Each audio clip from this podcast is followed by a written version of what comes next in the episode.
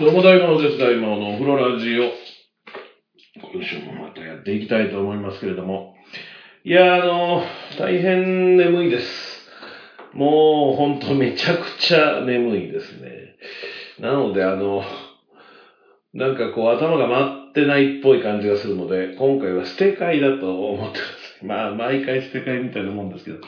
えー、何か喋ることがですね、滞ったりとかですね、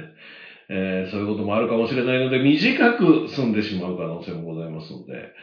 えー、こういう時、まあ、経験としてあるのは、1、2、3、4、5と話を進めるときにね、1、2、5とかになったりするわけですよ。で、3、4を喋ったかどうかがもうわからない。えー、戻ってまた3、4から話し始めると、今度は5を喋ったかどうかがわからなくなったりして、えー、まあ、ろくな回にならないので、最初に予告しております。起きますですね、今もね。変な噛み方をする。言葉も間違える。えー、そういう状況ですので、短く終わる可能性もございますし、うだうだとしたあ回になるかもしれませんし、えー、まあその場合は日の目を見ないようになると思いますけど、朝になったら取り直す可能性もございますので、えー、まあここまで聞いている方がいらっしゃるとすれば、そのまま配信されているということになろうかと思います。えー、本当に眠いですね。というかさっきから一旦お風呂に入りましてね、で、ちょっとスマホとか触りながらごちゃごちゃしてましたら知らない間にね、寝てましたね。お風呂の中で寝るというのは非常に危険であると。うーん、まあまあ溺れる可能性もありますしね。えー、心臓が止まってしまう可能性もありますし、そもそもお湯がぬるくなって、風邪をひいてしまう可能性だってあるということで大変危険なので、えー、また居眠りしないように早く終わりたいと思いますが。いや、あのー、パソコンを使っている部屋があるんですけれども、その部屋の蛍光灯がね、ちょっとダメになって、あの、昔ながらの4本まっすぐの蛍光灯が4本並んでる、ああいう形のやつですね。で、えー、もうカバーがボロボロになったのでカバーは外してあって、剥き出しの蛍光灯が出ている状況に今なってるんですけど、えー、結構ね、切れることが多いんですね。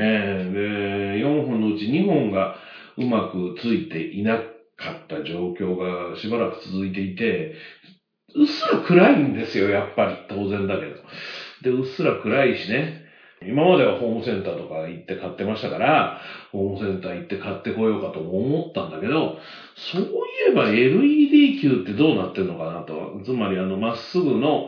蛍光灯型の LED ってどうなってるんだろうと思って、調べてみたら、まあ普通にあるわけですよ。しかも安い。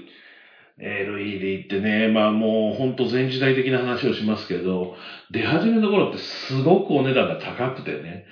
で、まあ裸電球の形1個取っても一つで、もうそれこそ2、3000円していた時期がずっと続いていて、で、もうなかなか買えないと。まあそのうち、いわゆる電球型は安くなって、その、僕のこのお風呂出たところにある廊下の、えー、電気とかね、えー、そういうのも LED を使ってますし、まあ蛍光灯型というか、そのシーリングライト的なやつも、うちも LED に変えたやつもいくつかあるんですよ、部屋によってね。だけど、うちの部屋をそれにするのは結構大行だから、その、いわゆる蛍光灯型というものを、導入した方が早かろうと思って見てたんですね。で、アマゾンを見ていると大体同じぐらいので、かなりお安いお値段1本、多分700円ぐらい。まあ4本組で2400、500円であるというようなことになってるので、これはもう LED でいいなと思って。でもちょっとね、まあ、型番だけ、えー、20型というやつで58センチのやつですけれども、それを見ただけで合ってるかどうかもよくわからないので、一応実物を見に行こうと思って、えー、ヨドバシカメラに行きましてね。で、ヨドバシカメラで見てたんですけど、高いんですよ。アマゾンで見たのの倍ぐらいするんですよね。まあもちろんメーカーもいろいろでしょうし、アマゾンで売ってるのがどこのメーカーなのかにもよるのでわかんないんですけど、とりあえずヨドバシカメラに置いてあるやつは、まあパッと見高かったので、で、結局アマゾンで注文しまして、で、今日日曜日にね、僕が出かけてる間に届いた模様で、えー、それを帰ってきてから装着をしたんですけど、非常にいいですね。あの、いわゆるグロー級と言いまして、今までの蛍光灯だとね、蛍光灯そのものだけでは光ることができないので、グロー級っていうので促すそうです。パッパッパッと。促してつけるっていう形になってる。まあ科学的なこと、本当のところは僕はよくわかってないですけれども、そのグロー鏡がないと蛍光灯は光らない。だけど今時の LED はそのグロー鏡はいらないんだと。だから、グロー球付きの蛍光灯の場合は、グロー球を外して装着してくださいと書いてあって、えー、先ほど帰ってきてから装着をいたしまして。まあ、まず、軽い。普通の蛍光灯だとガラスですから、結構な重さがあるんですけど、もう今や、まあ、プラスチックというか樹脂の形ですから、まず軽いですし、まあまあ、もちろん今までの蛍光灯とほぼ同じ、えー、グローキを外す以外は何のストレスもなく交換ができまして、えー、明るさも非常にいいですね。柔らかい光ですしね。えー、まあ、もちろんその、僕は廊下とかで使ってるやつも、いわゆる中白色、昼の白色と書く、中白色のものにしているので、えー、結局、お昼間のような明かりですよね。もういわゆる蛍光灯の明かり。で、今回二つだけを LED に変えたので、二つはまだ生きてるから、未だにそのガラスの普通の蛍光灯なんですけど、まあ、遜色ないですね。で、4つついていることで違和感あるかなと思ったんですけど、違和感も特にないです。蛍光灯も結構ね、そのメーカーによって同じ色、同じケルビンって言うんですけど、その色温度、うん、を示してっても多少やっぱり個体差があって、変えるとちょっと黄色いな、この球だけちょっと違うな、みたいな感覚の時あるんですけど、まあ、今回に関しては元ついてたやつとほぼ遜色なく、えー、明るくなりました。だから、4本組を買ったので、結局ね。で、1品にはもう買えなくていいだろうと思って、ダーツは切れるまで置いておいて、で、ストックしてある、その LED 球に、そのうち交換しようと思っております。でもおすすめですね。あの、丸いやつも多分、もう出てるんですよ。シーリングライトではなく、いわゆる和室系のね、昔ながらの蛍光灯の丸い蛍光灯を2つ組で、えー、かますようなやつ。あれも LED のにした方が、なんか良さげな気がしますので。まあ、もうあんまり残ってないんですけどね。僕の自室寝ている部屋も LED のシーリングライト、パソコンの部屋は今回で蛍光灯型の LED ライト、で、母親が寝ている部屋はもうシーリングライトに変えてありますので、あと、いくつかの部屋がそういう形でね、蛍光灯が残っているので、そのうち LED に変えたらいいかなとか思っております。まあ、切れることもあんまりないでしょうし、ただね、全体光るんじゃないみたいで、最初くるっと回してつけたら、光っていない方が下に向いていまして、あ、向きがあるんだね、やっぱり LED ですから。あの、中が全体が光っているわけではなくて、片方の面に、えー、光るものがあって、その反対側が光るように作られてるから、その反対側は真っ暗なわけですよ。だからもう一遍くるくる回し直してつけましたけれども、まあ本当ね、さっきも言いましたけど、本当高いものだったので、まあ安くなってるのはなんとなく分かっていましたけど、それにしても、こんなにも安くなってるんだと思うと、うん、やっぱり LED、青色発光ダイオードというものは、まあ、すごい発明だったんだなぁと思いますね。赤とか、えー、赤の発光ダイオードがもともとですよね。昔、あれでしたよ。ザクの目を光らすために発光ダイオードをプラモデルの中に入れるとかね、やってましたけど、それが青っていうのはもうできないんじゃないかと言われていたのが、まあ、発明されて、で、まあいろいろ揉められてね、会社と揉められて、権利をっていう話もいろいろとあったりとかして話題になってましたけれども、それがなかったらだって、この蛍光灯型、青がなかったら実現しない色がいっぱいあったわけですよ。光の三原色っていうのが、えー、RGBY、RGB ですね。Y は関係ないね。だから、グリーンとレッドはあったけれども、ブルーがなかったんですよ、多分ね。で、ブルーがあることで全ての光を、全ての色合いを表現できるようになって、つまりあの、アイドル現場で光らせている、あの、キング、ヌーンじゃない、あの、キングブレード、ああいうものも、青色発光ダイオードが発明されていなければ、存在しないと考えると、いや、やっぱすごいことだなと、まあ、世界に轟いている。うん、だから世の中の、えっ、と、例えば信号機とかもね、LED 化どんどんされてますけど、ああいうのも実現していなかったので、いや、生活にここまで浸透している LED っていうのはね、やっぱりすごいなと思いましたところでございます。はい。ということで、大魔王のお風呂ラジオ、大変眠いですけれども、とにかく最後まで頑張って収録はしていきたいと思います。Mobile telephone units on board must be turned off as it will interfere with the navigation and control systems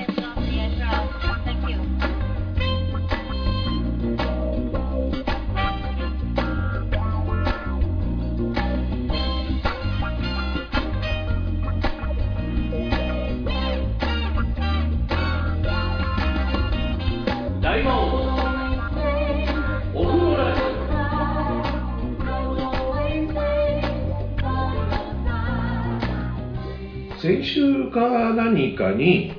スターバックスコーヒーに行くときはモバイルオーダーのアプリを使うのが大変便利であるという話を確かこの番組でいたしましたけれども、まあ、この間も大阪のビッグステップという商業施設があって、その中のビッグキャットというライブハウスにね、えー、ライブを見に行くということになって、え早朝仕事が早く終わってですね、もう昼過ぎにはそのビッグステップにいたわけですよ。到着してしまったので。で、夜からですから、ライブ自体は。まあ、夕方と言った方がいいですかね。夕方からですから。うんそれまでの間、4、5時間時間を潰さなきゃいけない。えー、もうスタバだなと思ってですね、もうスターバックスコーヒーにとりあえず流れ込みまして、もう慣れたもんですよ。もうレジに並んだりしませんね。まずは席を確保。で、席を確保したところでモバイルオーダー。で、モバイルオーダーすると、もう大魔王様へのコーヒーが出来上がりましたってメールとかね、アプリとかね、いろんなもので通知してくれるんですけれども、まあそれを見る前に大体取りに行きますか。アイスコーヒーのグランデサイズか何かを頼みましてね。いつものことですから早いんですよ。他の何？なんとか、かんとか えー、なんとかラテとか、あの何、えー、スムージー的なやつあるじゃないですか。あれなんだっけ？もう最近頼んでないから全然わかんない。ああいうものを頼むと、やっぱり時間がかかるんですよね。店員さんの数に対して注文多いですから。でもコーヒーはね、合間にジャッと入れるだけでもね、本当に早いんで。注文してしばらくしたら、今回初めてかな、もうそのカウンターのすぐ近くの席に座っていたんですけれども、なんか大魔王様って呼んでくれる人がいて、お名前呼ぶ人なかなか珍しい。大魔王って呼ぶの恥ずかしいだろうなとか思いながら、はいはいって言って取りに行ったらですね、すいませんって僕の顔を見るなりですよ、すいません。大魔王を書こうとしたんですけど、って言ってね、その、札のところの大魔王って書いた、こう、注文のシールみたいなのがあって、それをベタッとコップにね、えー、紙コップに貼ってくれるんですけれども、そこにね、絵を描いてくれていて、まあ僕の顔は分かってないですよね。大魔王という字面だけで大魔王を描こうとしてくれたんですけれども、まあ、そのイラストが非常に可愛らしい王子様みたいになっててですね。もうとてもじゃないけど大魔王ではない。大魔王を描こうとしたんですけど、っていうから、これは王子様ですね。今度からもっとね、怖い感じで帰ってくださいね。でね、えー、そのままコーヒーをもらって、自分の席に戻ってですね、えー、まあそれでしばらく時間を潰していて、で、こうさっき言いましたから、次はもっと怖い感じで大魔王を書いてくれと依頼も出しましたので、100円のワンモアコーヒーを頼もうということでですね、時間差し迫る中、コーヒーを頼みまして、また出来上がったなっていうタイミングで取りに行ったら、今回は何も描かれていませんでしたね。もうメッセージも何にも限ってなかったです。まあ、それ普通ですよ。今までその、モバイルオーダーにしてから何杯頼んだかな、スタバで4、5杯は頼んでますけど、王子様風大魔王を書いてくれた子以外の子で何かを書いてくれた人は一人もいないです。その子だけ。で、今回も結局ワンマコーヒーでは何も書いてもらえず、白紙でしたので、えー、ちょっと悲しくてね。うん、だから違う店員さんだったんですね。もしくは同じ店員さんだったかもしれないですけれども、もう忙しくてそんなことをやっている暇がなかったのかもしれませんし、ちょっとわかりませんけれども、で、それね、今度はツーショットで、先ほどもワンショットの写真を X に上げまして、他の SNS にも上げましたけれども、今回は白紙も並べて、ツーショットで次の大魔王的なやつを書いてもらうのを期待しましたが、2杯目の店員さんは違う人だったようですっていうふうに書いて、えー、置いて、それでそのままライブの方に行ったんですけど、まあ、あまりの可愛さに、あまりの愛らしさにですね、そのイラストの方のシールをビルッと剥がしましてね、コップから、普通そんなもん剥がさないでそのまま捨てるんですけれども、剥がしてタブレットのカバーのところに貼ってですね、えー、まあ永久保存になるかどうかわかりませんけど、まあ、しばらくは保存していきたいと思います。大変可愛く描いていただきましてありがとうございました。でもあれは次は大魔王の時ではなくて、王子様という名前の人の時に同じイラストを描いてあげてください。よろしくお願いいたします。はい、ということでこの後は朗読のコーナーでございます。二つぐらいセンテンス読んでいきたいと思っております。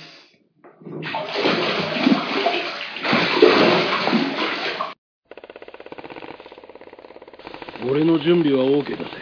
準備ができすぎている。俺の調子はこの上ない。行くぜ。こっちも準備は OK よ。さあ、行くぞ。面白くなるぜ。出なけりゃ判断が悪かったってこった。生きてりゃそこから学べる。面白くなりたければ、大魔王ラジオチャンネルを聞けばいいわ。バカどもを倒して時間通りに晩飯を食べれば今日は上々。今夜はポークチャップだ。敵を倒しながらでも、晩ご飯食べながらでも、いつでも聞けるわ。大魔王ラジオチャンネルならねいいか俺はずっとトレーニングをしていたんだそろそろ実践と行こう大魔王ラジオチャンネル聞いてたらトレーニングなんかしてる場合じゃないわよ。正直に言おう。俺は怖いんだ。心の底からだ。なんてだ。俺に怖いもんなんてね。怖いもの見たさで大魔王ラジオチャンネルの各番組を聞いてごらんなさい。きっとお気に入りができるわ。何事も最高の結末を迎える。少なくとも俺はそう信じてるんだ。大魔王ラジオチャンネルも毎回毎回結末を迎えるわそれを気に入るかはあなた次第だけどね大魔王ラジオチャンネル各番組はシーサーのほか Apple、Amazon のポッドキャストでも聞けます YouTube ではショールームで放送中のドロータ工場の過去番組も見れますよポッドキャスト、YouTube のご登録お待ちしています。大魔王のお風呂ラジオ朗読の時間。えー、今週ももちろん折々の木でございますけど、最寒満筆の中から、今回はですね、と、友の余儀という、まあ余ったざれ言みたいなことみたいですけど、余儀というのはね、よくわかりませんけれども、これ読んでいきたいと思います。この頃は友人たちと一緒に楽しい旅行をする機会などもさっぱりないので、あるいはその後違ってきているかもしれないが、僕の記憶では旅行先などで色紙ガチョウなどに何か余儀をと筆木を突きつけられた場合、大概はまず君からいや、君からなどと押し付けっこになりがちで、恥を100年に残すまいとするのか、この場合にだけは自然時も出てこない。この点でいつでも機嫌よく、早速に、しかも誰の恋にも平等にさっさと書いてやるのでは、久米正雄氏ほど活胆と気楽さを持ってやってのける人はいない。小島誠二郎氏もよく書いてやる方だが、こっそり君だけにはね、というところもある。なかなか書かないのがおさらぎ二郎氏である。書いても会所で署名だけと決めている。そのおさらぎ氏が自由を愛すと傷病部の張り混ぜへ一度書いたのを覚えている。もう不幸な大戦争へ突入していた頃のことだ。別府の料亭だったと思う。その筆を酔って書いているのではないなと見ていたことも覚えている。横光リーチ氏も不詳不詳だが割合に書いてやった方だ。哲学者の言葉などをよく書いた。仏典の一章などを書くのもまま見た。愛用の軸だなとそばで見ていて思う。太い、切にして神のある書体だった。あの字を見ているとあんな早打ちにする気はしなかった。菊池監視にも同じような感がある。えー、続きまして、文字の、これなんだろう、乱調か。文字の乱調です。うちの小学4年になる坊主と3年生になる坊主とが同級の友達と鉛筆を持って何か書き合っているのをふと覗いていると、漢字の終わりを変も作りも上からのも下からのも、でたらめにあっちこっちから書き寄せて、一時の構成をやってのけている。考えてみたらこの頃の小学校には習字という科目がなかった。習字代わりの習字としては、教科書の活字を見ながら、それを写すことだけだという。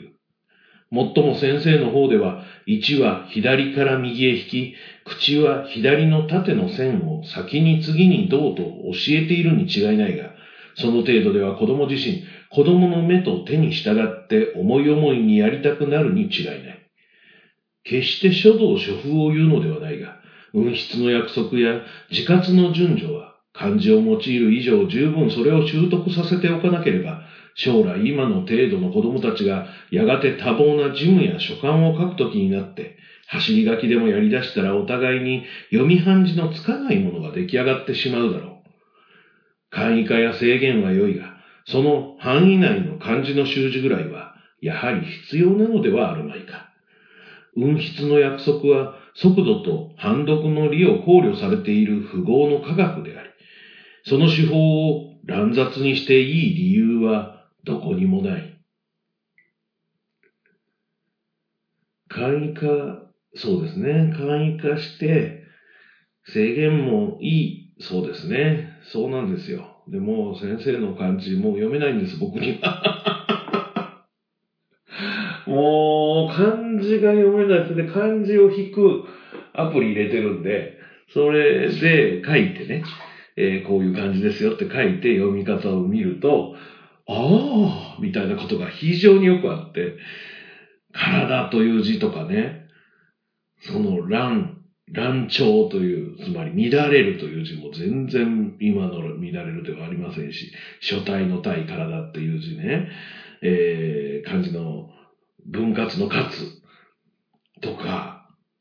割ですね。そういうのとかもね、もう読めないの。いちいち引いてる。だからともある。なんとか編集でなんとかしてますけどね。えー、そうですね。まあ、乱雑に僕もなってると思います。書き順、その、先生が言うような書き順ができてないんじゃないかな。全部が全部ではないとは思いますが。えー、もう今や文字が書けない人の方が多いですからね。僕もそうですけど。文字は読めても書けない。本当に。もう文字書いてないもんね。もう大体スマホでシャシャシャ、もしくはキーボードでパパパという状態ですから、文字が本当に書けない人になってきてますので、どうしても手書きで何か書かなきゃいけないときは、もうすぐにスマホで調べて。またスマホの書く活字がね、結構簡易化されてたりするので、間違ってたりしますからね。この辺が難しいところでございますけれどもね。はい。ということで、えー、今回は2つの言葉に対することですがね、え2つ読んでまいりました。えーまた来週お会いしたいと思います。大魔王のオールラジオ、朗読の時間、今週はここまでです。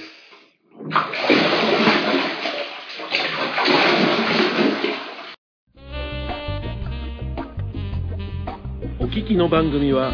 大魔王ラジオチャンネルの制作でお送りしています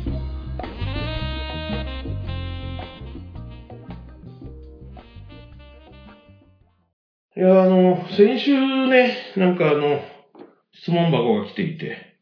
スーちゃんの近松門左衛門どうなったかなというのに対して、それ知らないですね。スーちゃんって森田スーカツさんのことですかねとか思いながら喋ってたんですけど、それに対するアンサーがまた質問箱に、届きました。えー近松門左衛門はトカゲだよと。うん、これは何かの謎解きですか？近松門左衛門はトカゲだよ。うーん、とりあえず何のことだか全然わかんないですね。まあ、トカゲっていうと僕、菅野美穂さんぐらいしか思い浮かばないので、トカゲだったかどうかもわからないですけどね。あれはなんていうドラマでしたか？闇のパープルアイ。あ、それ、その後に放送した雛形明子さんのやつですね、多分ね。えー、菅野美穂さんのが何だったか。な、あ、イグアナだ、あれ。イグアナの少女。違う。イグアナの乙女。違う。な、なんかそんなの。イグアナに自分が見えちゃうよっていうよくわからないドラマでしたね。っていうか、よくわからない漫画を実写化してしまったというね。えー、まあ、やっぱり漫画の実写化はなかなか大変だなという。昔のを見てもね、そういう感じがいたしますね。はい。ということで、えー、エンディングなんですけれども。もうわからないままです。このスーちゃんの話は。近松門左衛門がトカゲだとか言われると、もう本当にわかんないですね。はい。あの、先日ね、話がらっと変わりますよ。先日ね、えー仕事が終わって、その次の仕事のために滋賀県に行くやつですね。ずっと車で行かなきゃいけないので、走って大阪のね、市内の方から新御堂筋という、まあ、バイパス道路に入って、名神高速道路に乗るんですけれども、いつもなら。したらそのね、新御堂筋がもうくりするぐらい混んでるんですよ。いつもね、その7時、8時ぐらいですかね。そこまで混まないんですけどね。ちょっとなんか事故でも起こったかなとか思いながら、まあちょろちょろちょろちょろ走るのも、いろいろ皆さん速度を走ったりとかいろんな工夫をされているんですけど、まあそんなことしたって、まあそんなに変わんないわけですよね。ね、もう仕方がないからもうちょろちょろ行くのを諦めて走っていたんですけれども、もう最後の最後ですね、もう本当、もうちょっとで名神だという手前のところに川を越えるところがあって、で、川を越えたところで、下に降りていく速道ね、一般道の方に戻っていく速道があるんですけれども、その速道のところで、すごいです。完全にひっくり返ったワゴン車があったんですよ。乗用車でもないです。ワゴン車。僕はエスクードという車に乗ってますけど、いわゆる RV 車ですけど、それよりも背が高い。ワゴン車って、そう簡単に180度ひっくり返らないですよね。こけても90度までだと思うんですよ。結構その90度まで行くと、例えば普通の乗用車だと完全にひっくり返ってしまう可能性はあるんですよね。90度以上も行ってしまったら180度まで行っちゃうっていうのはあると思うんですけど、ワゴン車はね、まあ、そう簡単に180度まで行かないですよ。でも完全にひっくり返ってて、もうすでに僕が、えー見た時には警察も来てて、救急車とかも来てたのかな、レッカー車も来てたかもしれないですね。だからそれがね、単独事故なのか、えー何かとぶつかったのかもよくわかんないです。僕は通り過ぎただけなので、そこを通り過ぎたら途端にガッと空いていくから、うん、あの、わからないままなんですけど、うん、怪我をした方、亡くなった方がおられるかどうかもよくわかんないんですが、おそらくですけど、おそらくですよ、その、いわゆるその速道に降りていくときには縁石がありますよね。本線と速度を分けている。そこ乗り上げたんじゃないかなと思うんですよね。まあまあのスピードで。でもしかしたら、その、あ、降りるんだったって急にハンドルを切って降りようとしたとか、例えばですよ、うん、見てたわけじゃないからわかんないですけれども、とか、まあ、あの、あとは居眠りとか、そういう形で、もうドンって乗り上げて、こけたらもうその勢いでそのまま、180度完全に逆さ向きで、僕が見たときはそれを寄せたのかもわかんないですけれども、いわゆる速道の端っこまで寄ってたんですよ。速度、ゆっくりの速度なら2台走れるぐらいの幅はあるんですけど、だからそこでパンと乗り上げて、そのままひっくり返って端っこで止まったんじゃないかと。予測はするんですけどね。でも怖かったろうなと思いますよ。まあ僕が予想したこれがね、結果としてというかその原因だったとすればですよ。まあ自業自得ではあるんですけど、まあでも怖かったでしょうね。まあそういう体験はしないで済むように。安全運転を心がけたいと、はい、思っております。はい、そろそろ終わろうかと思いますが、あ、そうそうそう。皆さん、あの、どうでした？今年は。バレンタインデーの成果はどうでしたでしょうか？あの、まあ、僕は、まあもちろん大した成果はなく、あ職場にあの、いつもバレンタインになると、女子社員からですとかね、えー、どこどこの会社のい、いろんな会社が出入りしている現場にいるので、どこどこの会社の女子部員から、女子社員からです、みたいなのがいくつか置いてあって、えー、それを一つ二つつまませていただいたのと、うんまあ、まさに今日、日曜日にですね、えー、大昔から12年とか13年前から応援しているアイドル、えー、今は真央という名前になっておりますけど、池本真央ちゃんにですね、えー、手作りのチョコレートを全員に配ると。まあもちろん全員ですからね、僕だけがもらったわけではないので、まあもちろんそういうものをいただいたという。まあでもそういうのが、あ風習として、僕義理チョコいらない派なんですけど、風習としてちゃんときっちり復活してきたのは良かったなと思いますね。去年の今頃、まだ5類になってない頃は、うん、まあまあ適当に買ってきたチョコレートとかつまんでくださいはあったかもしれないけど、アイドルがチョコ手作りするっていうのも、多分やってなかったですね。多分3年、4年ぶりに復活したんじゃないかなと思って。うん、あの、チョコが欲しいかどうか、また別としてね、そういうのがちゃんと戻ってくる世界線になってきたんだっていうのは、うん、嬉しい限りではないかなと思っております。はい。ということで、なんとかかんとか、30分を超えて話をすることができました。うんまあまあ、あの、だいぶ眠さは取れてきましたけどね。最初始めた時はどうなることかと思ったので、まあ、変に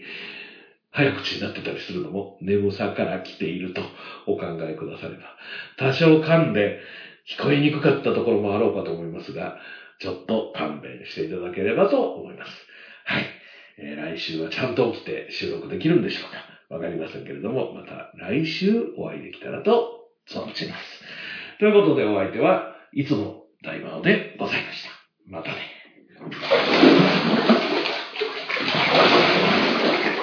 大魔王のお風呂ラジオ。この番組は大魔王ラジオチャンネルの制作でお送りしました。